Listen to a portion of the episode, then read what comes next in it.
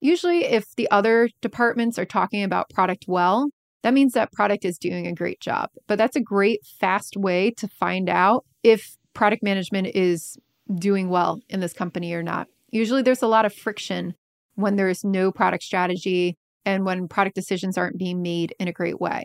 It's actually interesting. The better you get at product management as an organization, the better everybody works together and the more people like product. Creating great products isn't just about product managers and their day-to-day interactions with developers. It's about how an organization supports products as a whole, the systems, the processes, and cultures in place that help companies deliver value to their customers. With the help of some boundary-pushing guests and inspiration from your most pressing product questions, we'll dive into this system from every angle and help you think like a great product leader. This is the Product Thinking Podcast. Here's your host, Melissa Perri. Hello, and welcome to another episode of Dear Melissa. I hope your fall and your Q four is going well. And today I've got three questions for you about program managers, switching jobs and what questions to ask, and how do we experiment with hardware options, maybe not just software. And I want to remind you that, as always, you can write into me or leave me a voicemail at dear melissa dot com, and I'm happy to answer any of your questions. They can be about product management or anything I've done in my career. Super happy to dive in and answer any of those. So this week, let's kick it off. First question. Hi, Melissa. I'm starting a new role as a technical program manager soon. From your experience, what does a great partnership between a product manager and a technical program manager look like? If my long-term career goal is to pivot back into product, how might I build up my product chops in this role in the short term without stepping on the toes of my product partner in crime? Thanks so much. All right, so you're a technical program manager, and they are incredibly important in especially larger portfolios or complicated products. So program management takes a lot of communication and project management skills, which are important for product people as well. So you definitely need those, but you're primarily going to be working on more the project management side than the product management side, but that's okay. So typically what a program manager does is they work across product teams to help with things like road mapping, making sure that initiatives are going well. And this usually takes place when you've got really large initiatives that take product teams from different divisions or different business lines. And you need to make sure that they're all aligned and working towards the same goal. So when I worked at a healthcare company, we had technical program managers who went between the different business lines. These business lines were run by different V Ps of product, and we had to make sure that things were integrating, that we were communicating and passing the data from one side to the other. Because when we did implement things on one side of the business, it did flow through and affect the other side too. And that happens a lot in larger scale products and in larger scale companies and ones that have more complexity.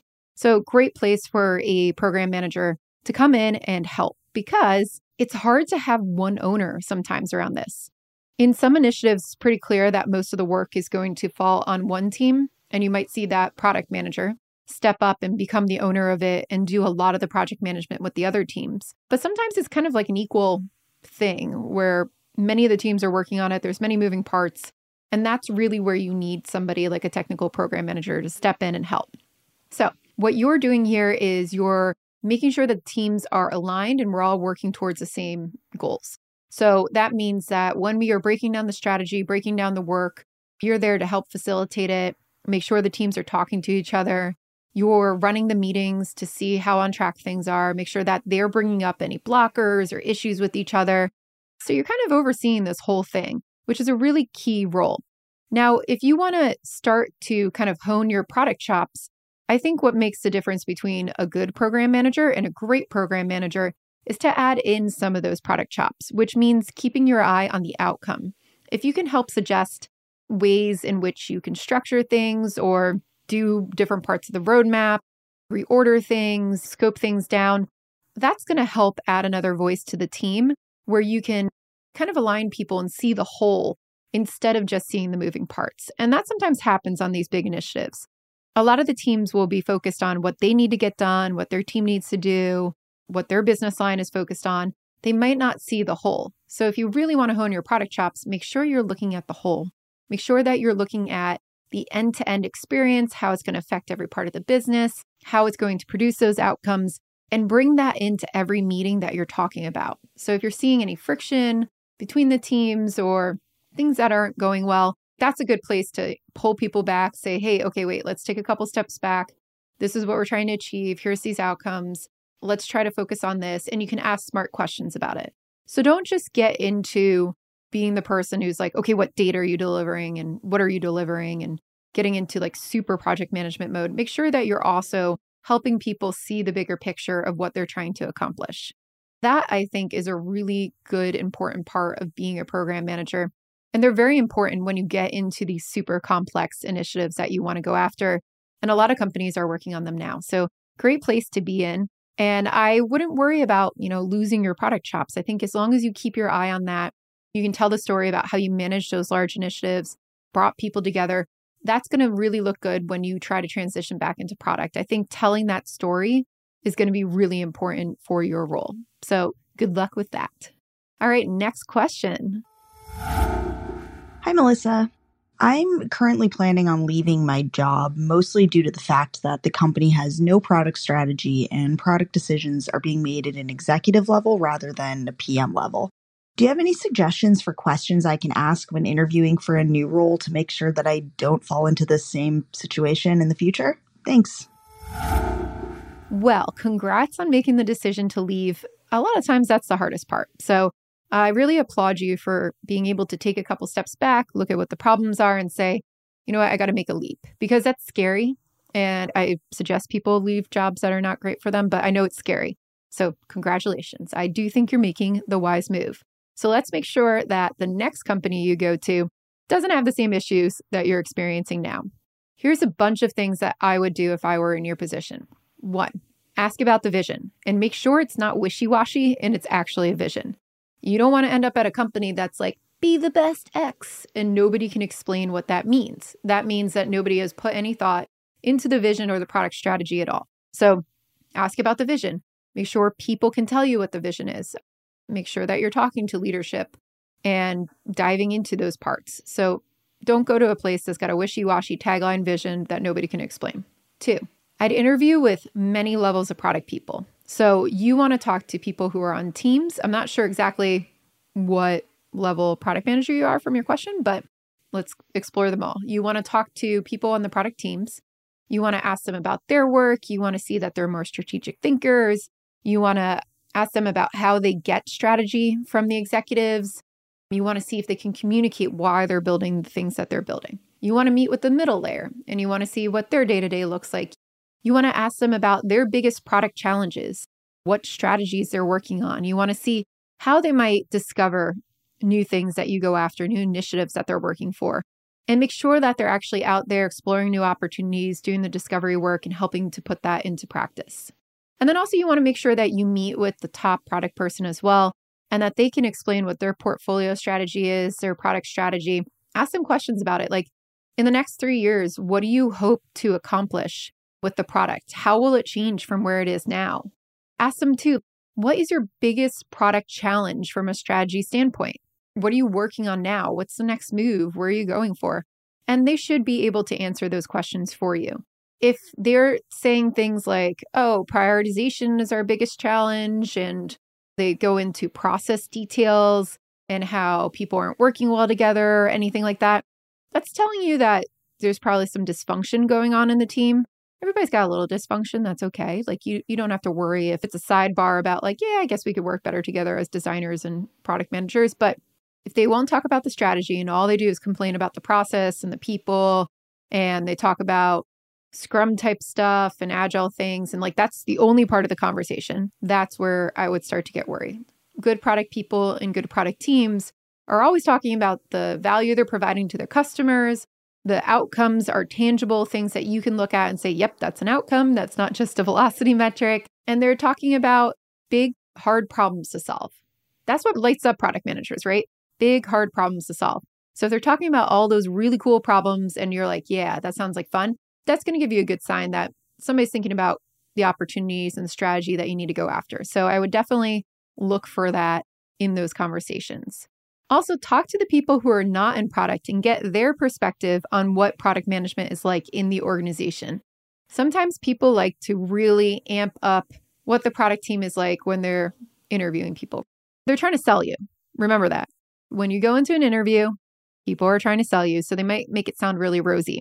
Ask them about detractors, right? Like, does anybody not like the product team? Where's your biggest friction? And then ask to talk to people in those areas and see what their perspective is on the product team. They might slam the product team, and in which case you want to dive in and see if it's actually a reasonable assessment, or they might be like, yeah, they're great, but we're just like working on some kinks.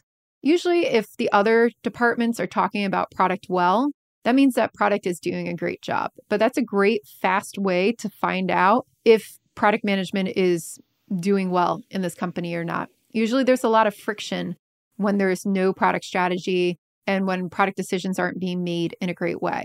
It's actually interesting. The better you get at product management as an organization, the better everybody works together.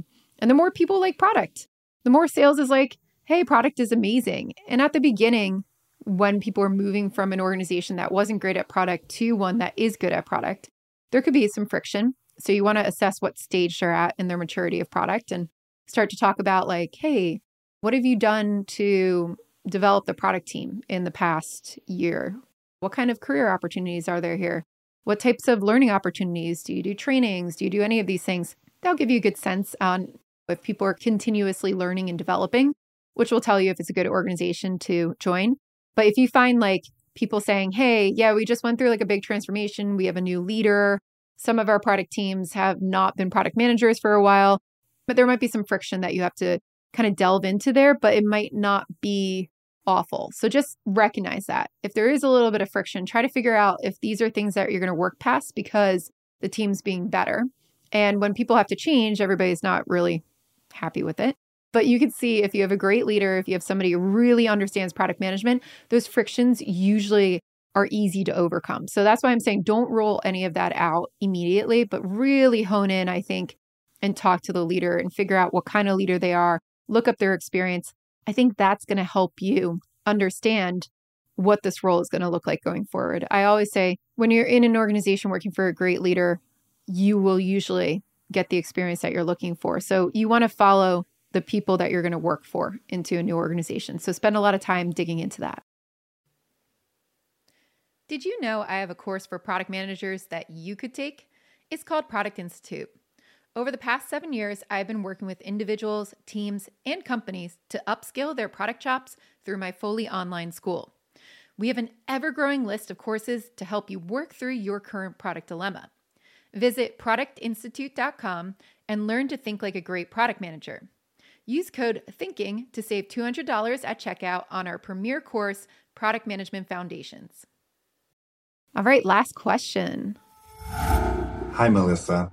I work in the robotics industry, and the company that I work for is B two B, and the product that we sell is pretty expensive. It's in the low six figures for most of the robotic systems. And I was curious if you had any advice for how to do product discovery when you are working with pretty high-end high-end kits, pretty high-end systems, when prototyping and iterating can be really expensive. If you have any advice, I'd really appreciate it. Thank you. Well, thank you for this. I really love these types of questions. When you're working on massively big products that are more hardware-focused and not software-focused, I think you have to remember that we're not talking about the same toolbox as we are when we're doing software product management. I believe all the theory stays the same of reducing your risk, understanding the customer's problems, designing things in a way that are going to be solving those problems in unique, valuable ways.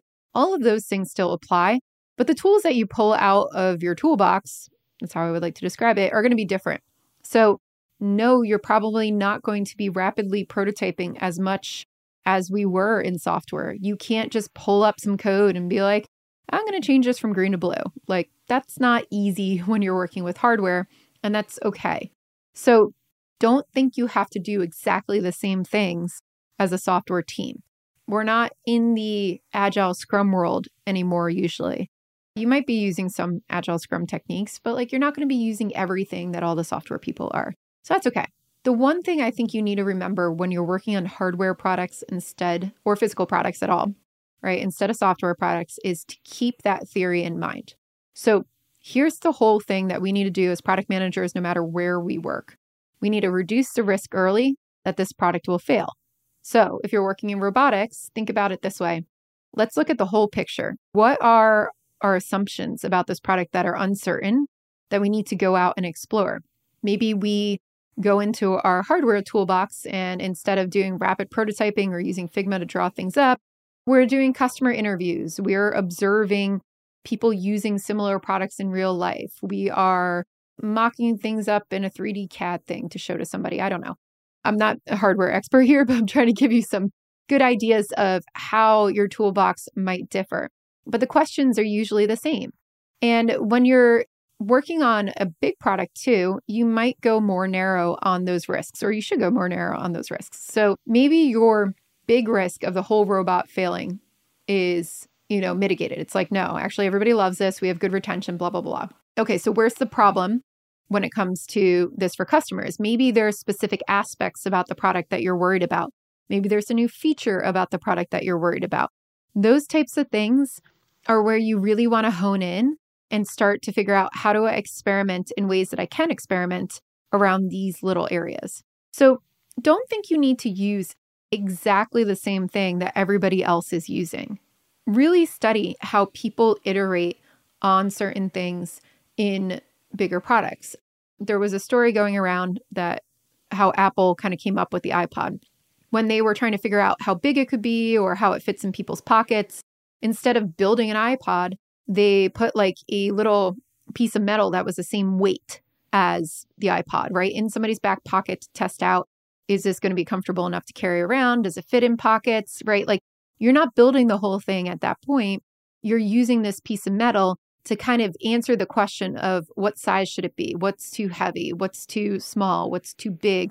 What's the right fit for this? So that's where you have to start to think outside the box and figure out, how do we not just focus on like building miniature versions of this in prototypes or trying to rapidly iterate on it? It's more about really dissecting what are your critical questions and then coming up with unique and interesting ways to find out the answers to that before you commit to building the whole thing. So just keep that in mind. It's never going to be exactly the same as software, and that's totally fine. Thank you so much for listening to this week's episode of Dear Melissa. And again, if you have any questions for me, leave me a voicemail at dear melissa dot com. Next Wednesday, we will be back with another episode of the Product Thinking Podcast. So if you do enjoy this content, please do me a favor and hit that subscribe button so that you never miss out on an episode. And I'll see you next week.